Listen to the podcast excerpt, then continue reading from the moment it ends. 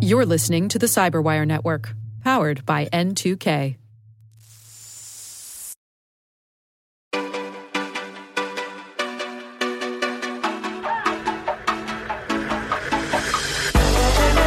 Hello and welcome to Security Unlocked, a new podcast from Microsoft where we unlock insights from the latest in news and research from across Microsoft's security engineering and operations teams. I'm Nick Fillingham. And I'm Natalia Godyla. In each episode, we'll discuss the latest stories from Microsoft Security, deep dive into the newest threat intel, research, and data science, and profile some of the fascinating people working on artificial intelligence in Microsoft Security. And now, let's unlock the pod. Hello, the internet. Hello, listeners. Welcome to episode 47 of Security Unlocked. I'm Nick Fillingham, joined today, as always, by my co host, Natalia Godyla. And today we have a returning champion. Elif Kaya is joining us again. Elif was our guest back on episode 19, uh, where we talked about attacker email infrastructure and what that can tell us about persistent cyber criminal operations. Elif has been working on botnets.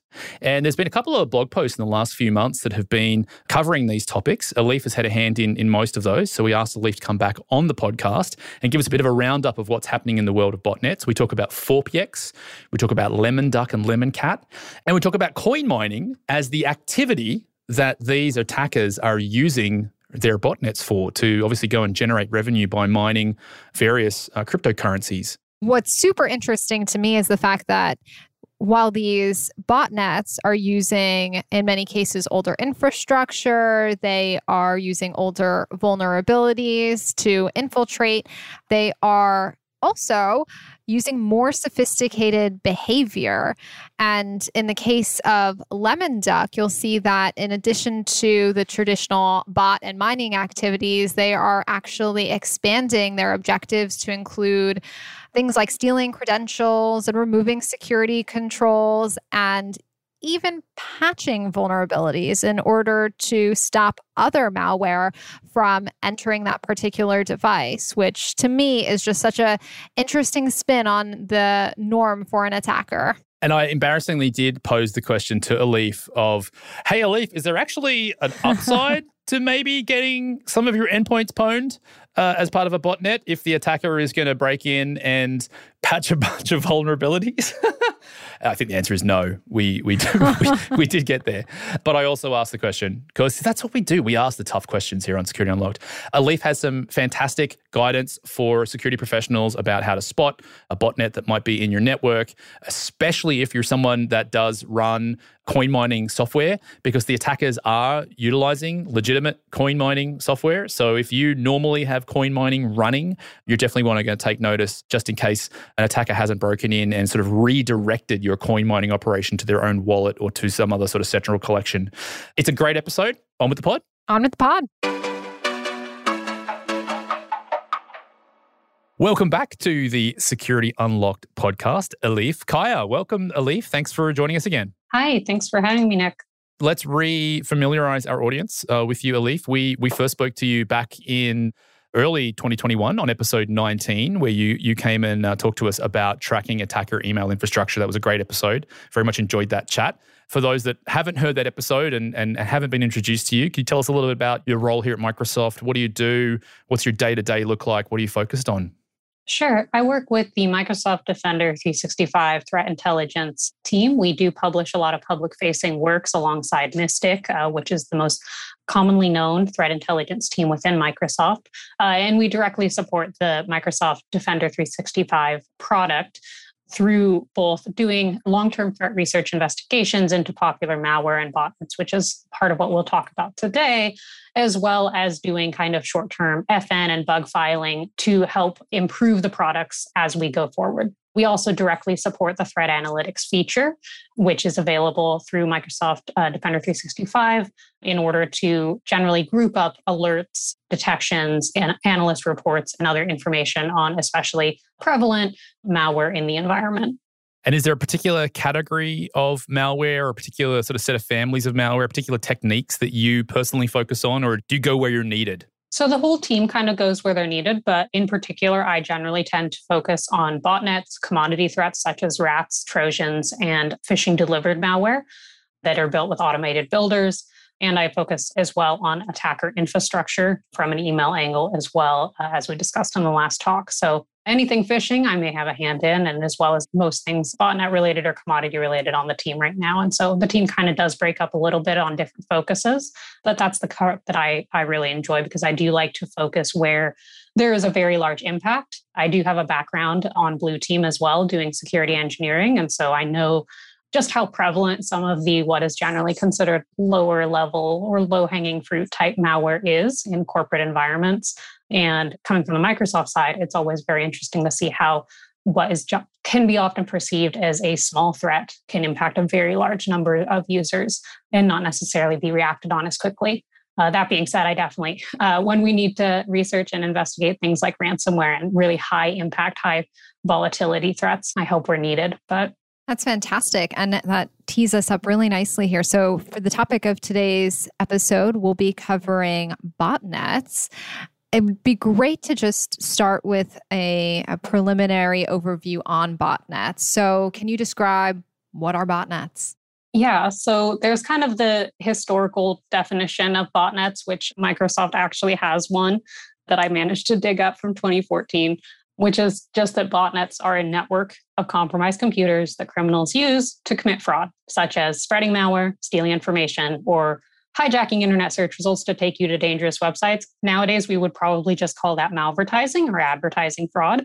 But that's just a kind of general thing. And I also kind of looked over before we had our talk today on what some other organizations define botnet as. And it's all kind of that similar thing. The, the key components of at least a definition of botnet is that it has to be a network of computers, it connects into a controller of some kind, and it does tasks. The issue with that definition in the modern age is that most malware will perform those basic tasks at the moment. And so currently the definitions that you find when you kind of just search like what is a botnet or you go to school for cybersecurity, which I, I did as well. A lot of the certification exams will also kind of give you that more basic definition, which in practice can be really confusing for defenders on exactly what the different actions they should take for a botnet versus other malware, because we are definitely seeing more and more, especially commodity threats like rats, are really built with multiple malware inside. So the idea of something that checks into a controller and distributes other malware is becoming increasingly common as multi part malware is more common.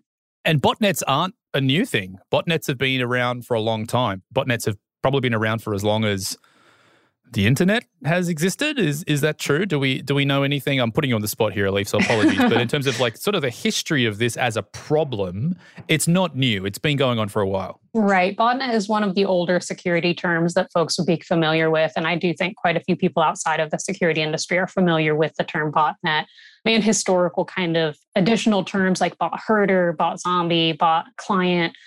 And so historically, it was kind of easier to point the finger at different botnets and what they were doing because there were kind of less of them in the area. But botnets are well known for lasting a very long time and being pretty resilient. So, one of the botnets that we covered recently, Phorpiex, which recently actually did begin to shut down, had been in operation over 10 years but it is really not unheard of for some botnets, some of which are shut down, some of which are still running, began running before 2010 and even earlier. I know that Microsoft had contributed back in 2017 to a big disruption in the Gamarue slash Andromeda botnet, which I'd have to check the numbers on, but that one was also quite an old botnet. So, in terms of a large number of machines coming together to help perform a, a denial of service attack or spamming or extortion, while it's hard to define the exact numbers, it's still a very large part of the cybercrime infrastructure.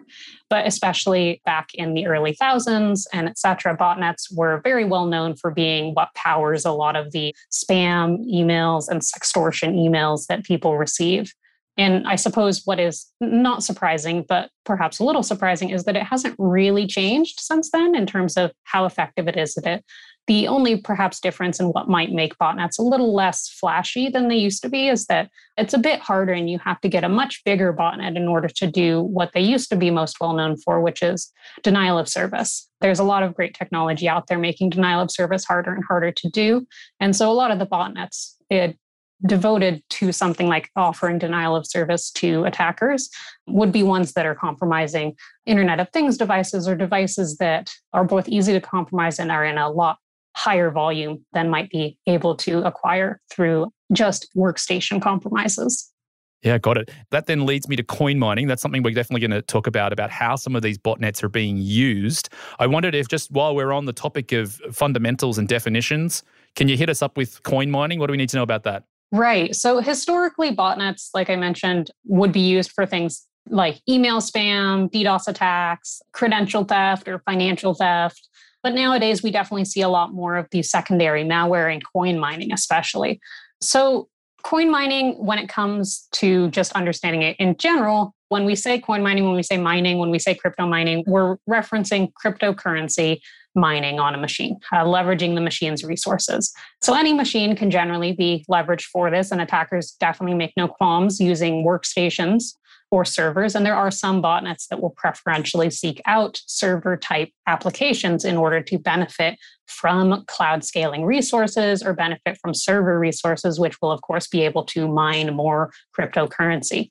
We see a lot of miners, and again, we're using the word miner pretty colloquially here, but it's also probably a good point to mention that the presence of a miner is not necessarily the presence of malware, because mining itself perhaps is considered an agnostic or a benign activity, in the same way that advertising fraud, the ads themselves, may be a benign activity, mainly focused on income generation. But when we're referring to mining malware, we're referring to malware that drops the miner, but the miner itself that it usually drops is usually open source or based off a miner that a, a, regular user, if you or me wanted to get into the cryptocurrency market, we could download the same mining resources that these malwares commonly use. So a really common one is XMRig, which is just available online, which multiple of these mining botnets will drop. And so that kind of adds to that complication in detection sometimes is because we use the word mining botnet to define the whole botnet. But the mining capability actually doesn't often come from the code of the botnet itself, more or less how they deploy it and where the money goes.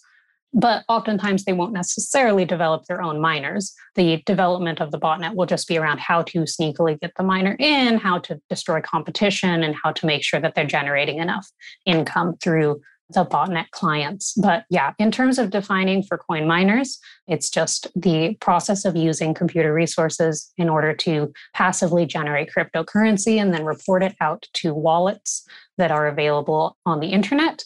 Additionally, on the endpoint systems, this might also include connections out to what at first glance might look like C2s, but they might actually be mining pools that the computer is checking into in order to contribute its resources to a collective pool to mine currency.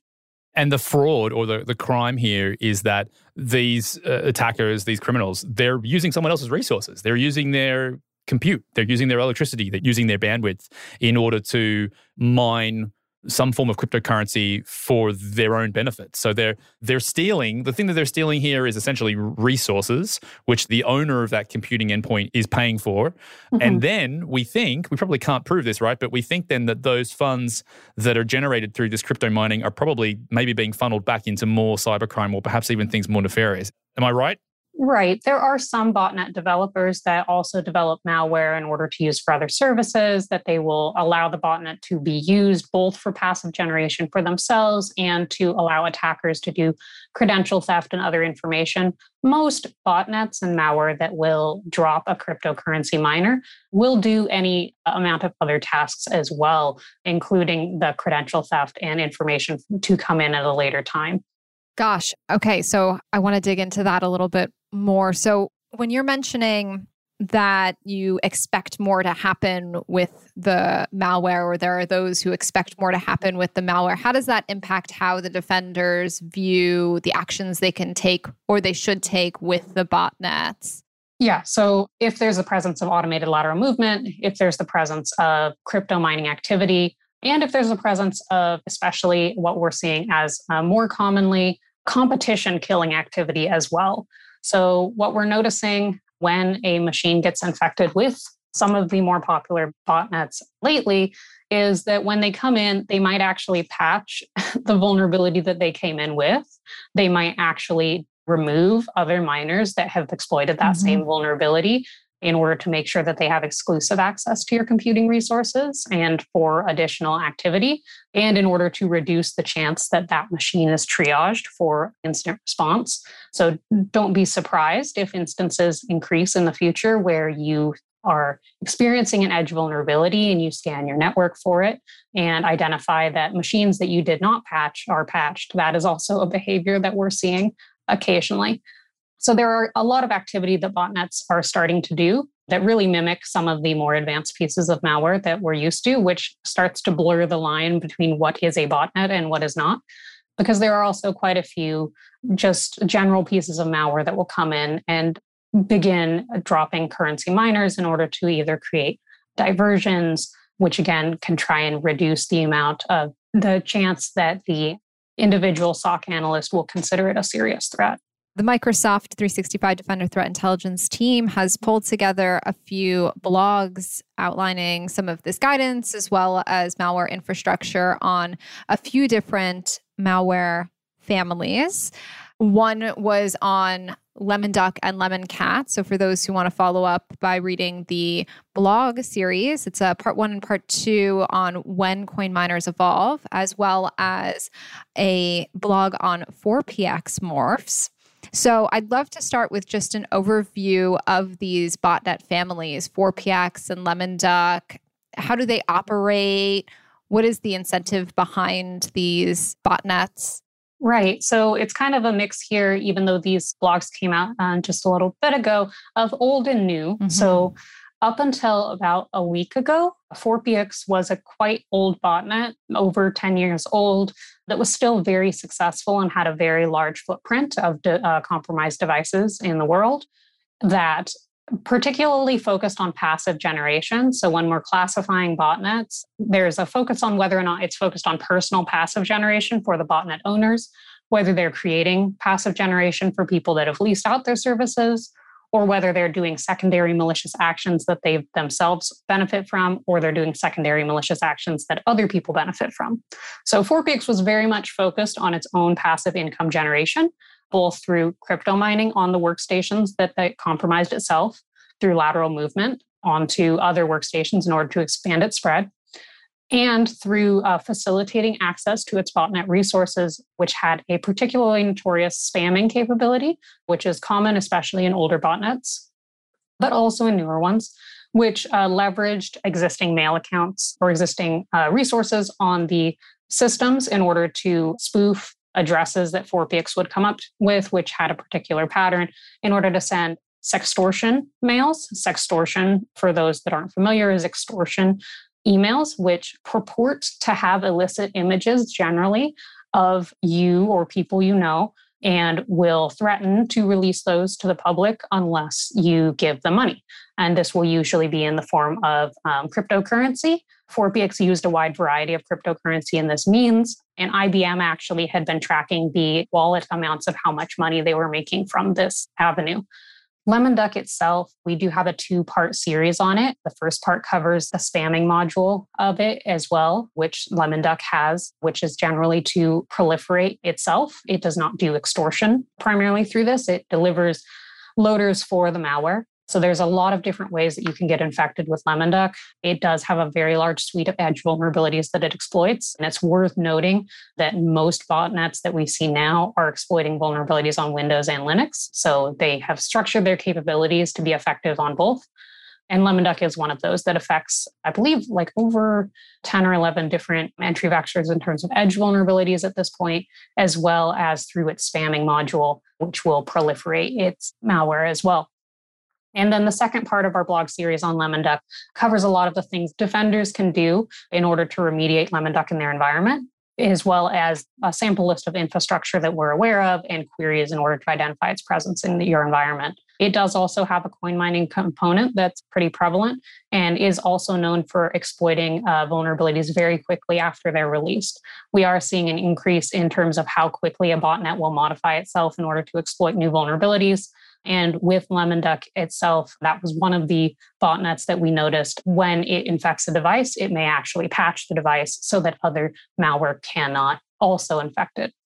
And it's a good segue also into one particular almost fun behavior of botnets lately, which is because there are so many botnets and coin miners that are kind of made up of piecemeal parts and coming together, and that the infection rate of them is so high, a lot of them are shipping with killer scripts. So the particular killer script that Lemon Duck uses has been available for a few years, but they have their own iteration of it that quote unquote kills a very particular set of processes. But a lot of these botnets are shipping with the ability to basically remove other miners and other malware on the system in order to free up resources because even if it's not a miner, malware running on the system might be doing scanning or anything else that's going to eat up that precious resource time that they could use for mining and also draw attention to themselves, which they don't really want to do.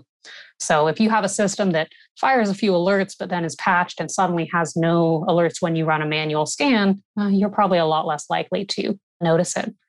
Aside that, from that's that, hilarious. I want to yeah. I want to jump in there, Leaf, because that that's sort of hilarious. So these botnet attackers are actually sort of cleaning up after themselves or cleaning up after their peers in order to have, I guess, exclusive access to the resources. So they're sort of like, is it a double-edged sword? Are they actually, sorry, doing some good while also doing some bad? I'm not, not that I'm trying to defend their work, but like, there's just this sort of cognitive dissonance in what you just described. I want to sort of double click on that it's hard to say how effective each of the things that it's removing are and the likelihood that you truly have a system that's infected with you know 10 15 miners at a time. If you do have a system infected with 15 miners at a time a botnet coming in and cleaning it up might be the least of your worries uh, but Touché. it is something that we have noticed before that it, it is a reality that these things work. So there is instances of botnets coming in or coin miners coming in especially after one of these edge vulnerabilities hits kind of the market and you kind of see a, a, warfare going on between all the different miners on the system. So one of them will win out but they'll remove their competition so in terms of a double-edged sword i'd say it's still bad especially because as we're seeing these newer miners do tend to drop secondary malware or lead to cobalt strike or lateral movement more often but yeah it is an interesting part I, I think whenever we hear about malware cleaning up other malware, it's kind of like, why would they do that? And I think coin mining kind of answers the question a little bit about that.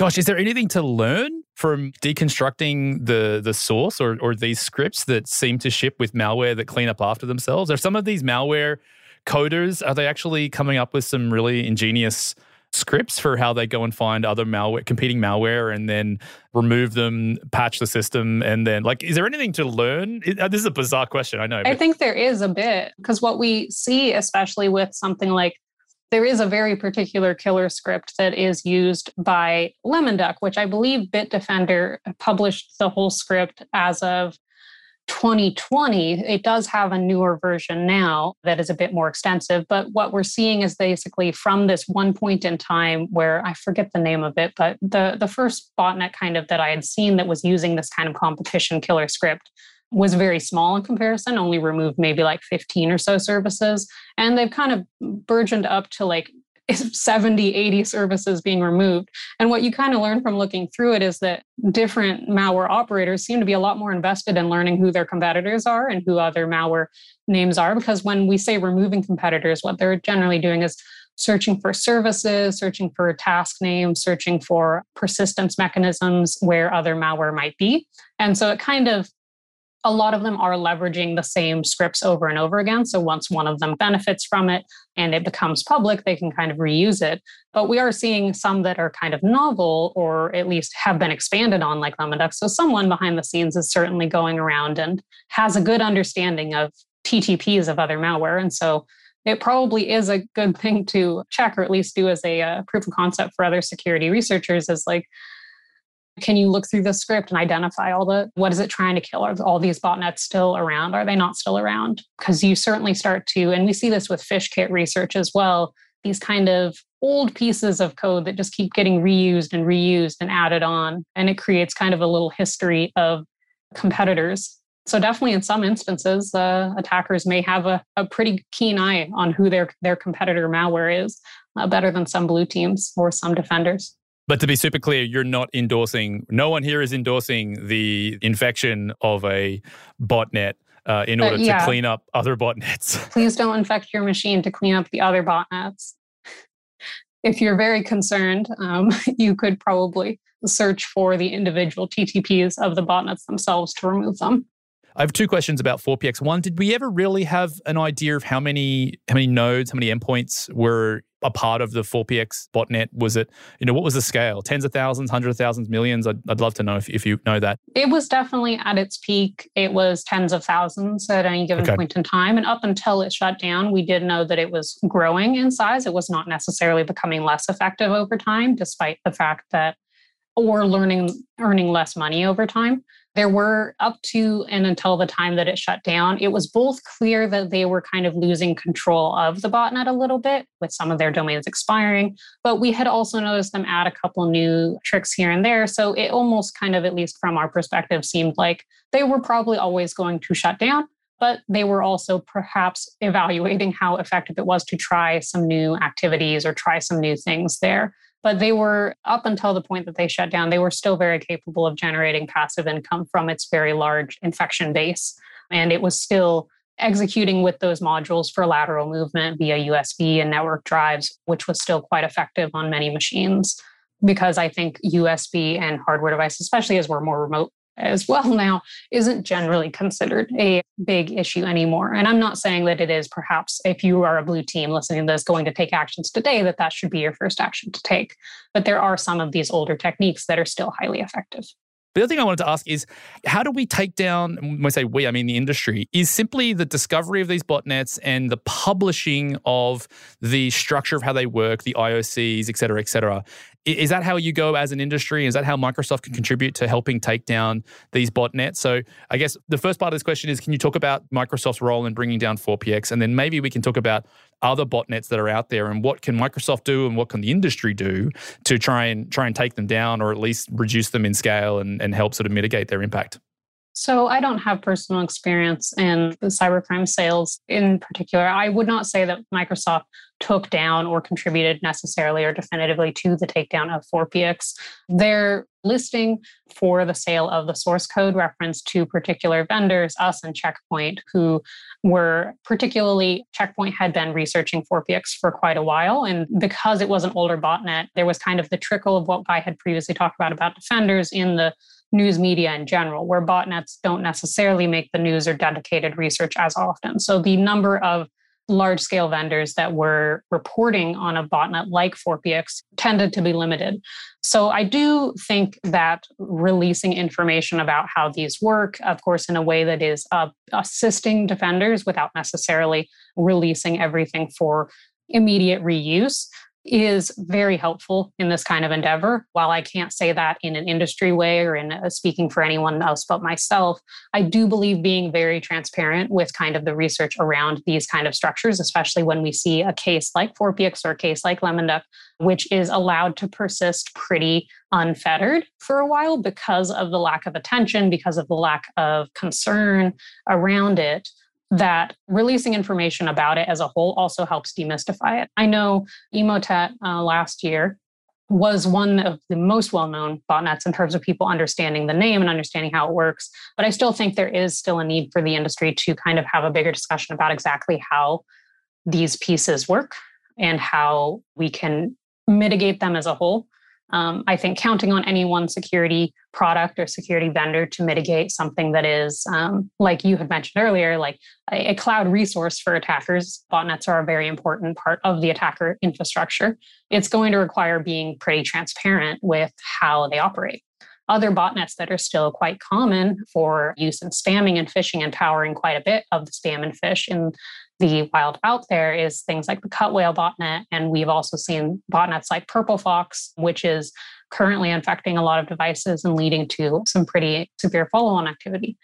So, yeah, to your question, I do think it helps to be transparent about this when we have it. I generally tend to err on the side of publishing more transparent research, the better.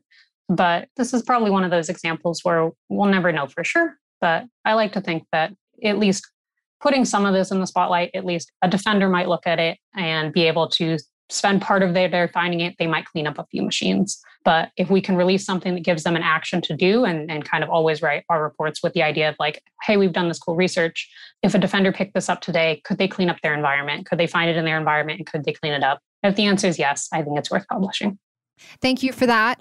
I wanted to shift gears and talk a little bit about the takeaways for security practitioners. So, of course, like you said, there's all of this great content that your team is producing to help defenders get a better sense of the attacker infrastructure and behaviors. But in terms of mitigations that they can readily apply or any major go dos after listening to your explanation of these botnets, what would you recommend?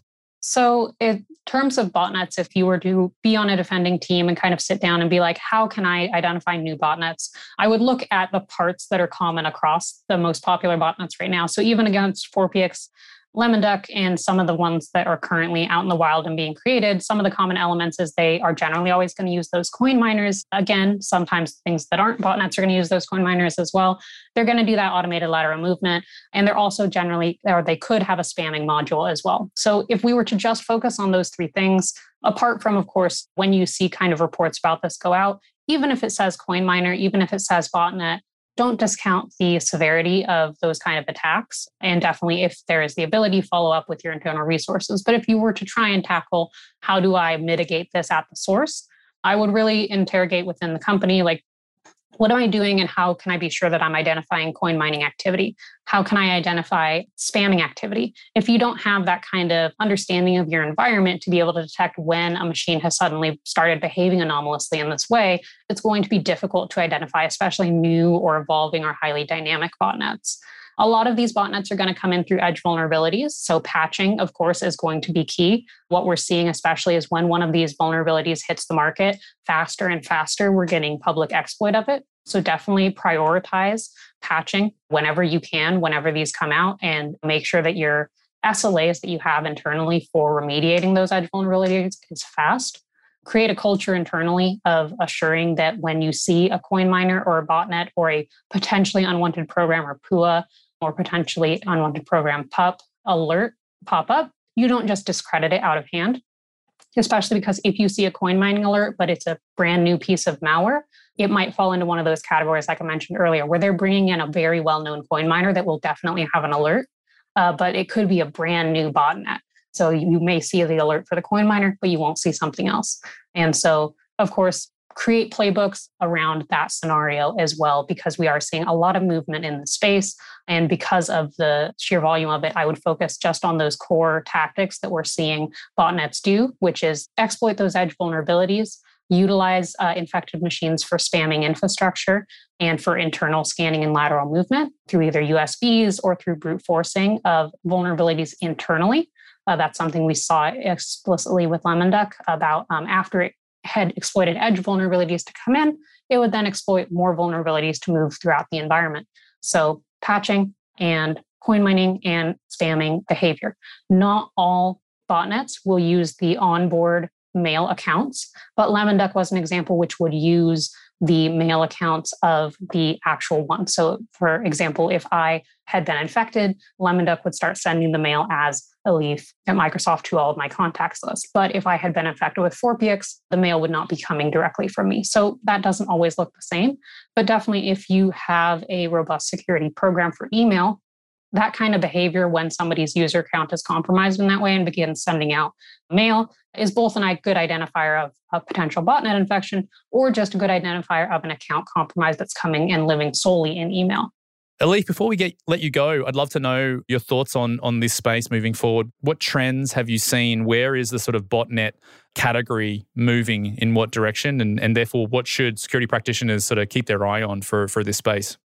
Right. And so a lot of the investigations and research that I've also done with commodity malware, such as rats, I think inform this view that is popular trend in botnets as well, is that when we try and think about malware, it's important to think about malware as made up of components and made up as different modules in order to fulfill different functions. What we're seeing more with the new botnets that are coming onto the scene is that they're leveraging different components from botnets historically or botnets new in terms of using scripts that are very readily available verbatim and so, what you see in the detection landscape then is a user may see a lot of different alerts that, that don't really give them a key to what the malware is because we're used to thinking of malware as one bundle of code.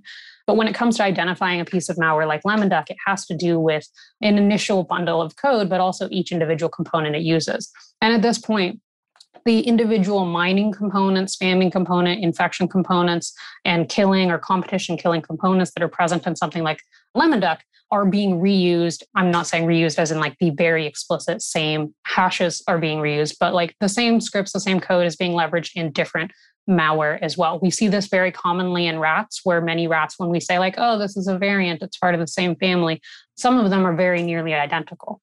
And so when we are trying to do investigations as defenders for investigating this, we should try and make sure to understand that like what uniquely identifies a particular infection and what you should do is the different components used. And the trends we're seeing is that malware operators, in order to operate more quickly, are just kind of piecemealing together these components. This is something we see in ransomware as well, with the presence of many available builders for ransomware, where there are different components that are pulled from one or the other. There was some really good pieces of research about the Haron ransomware, which had both components from Avaddon and from the Thanos builder that it used.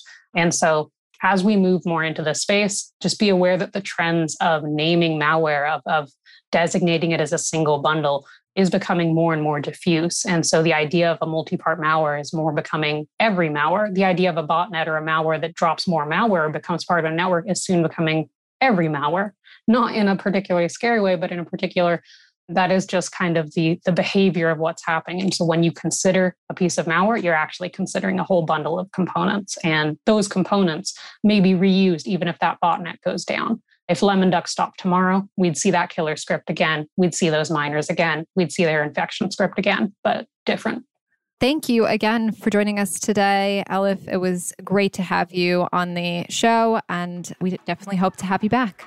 All right. Thanks, Natalia. Thanks, Nick.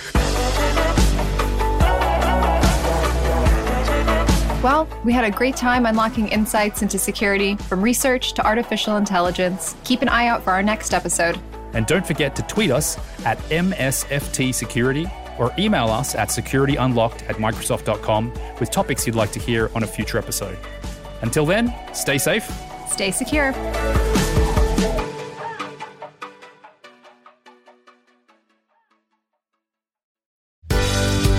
This week on Afternoon Cyber Tea, friendly hacker Keren Elazari joins me to discuss the hacker mindset, the latest security threat trends, and must have skills for cyber leaders and practitioners. Be sure to listen and follow us on afternooncybertea.com or wherever you get your favorite podcasts.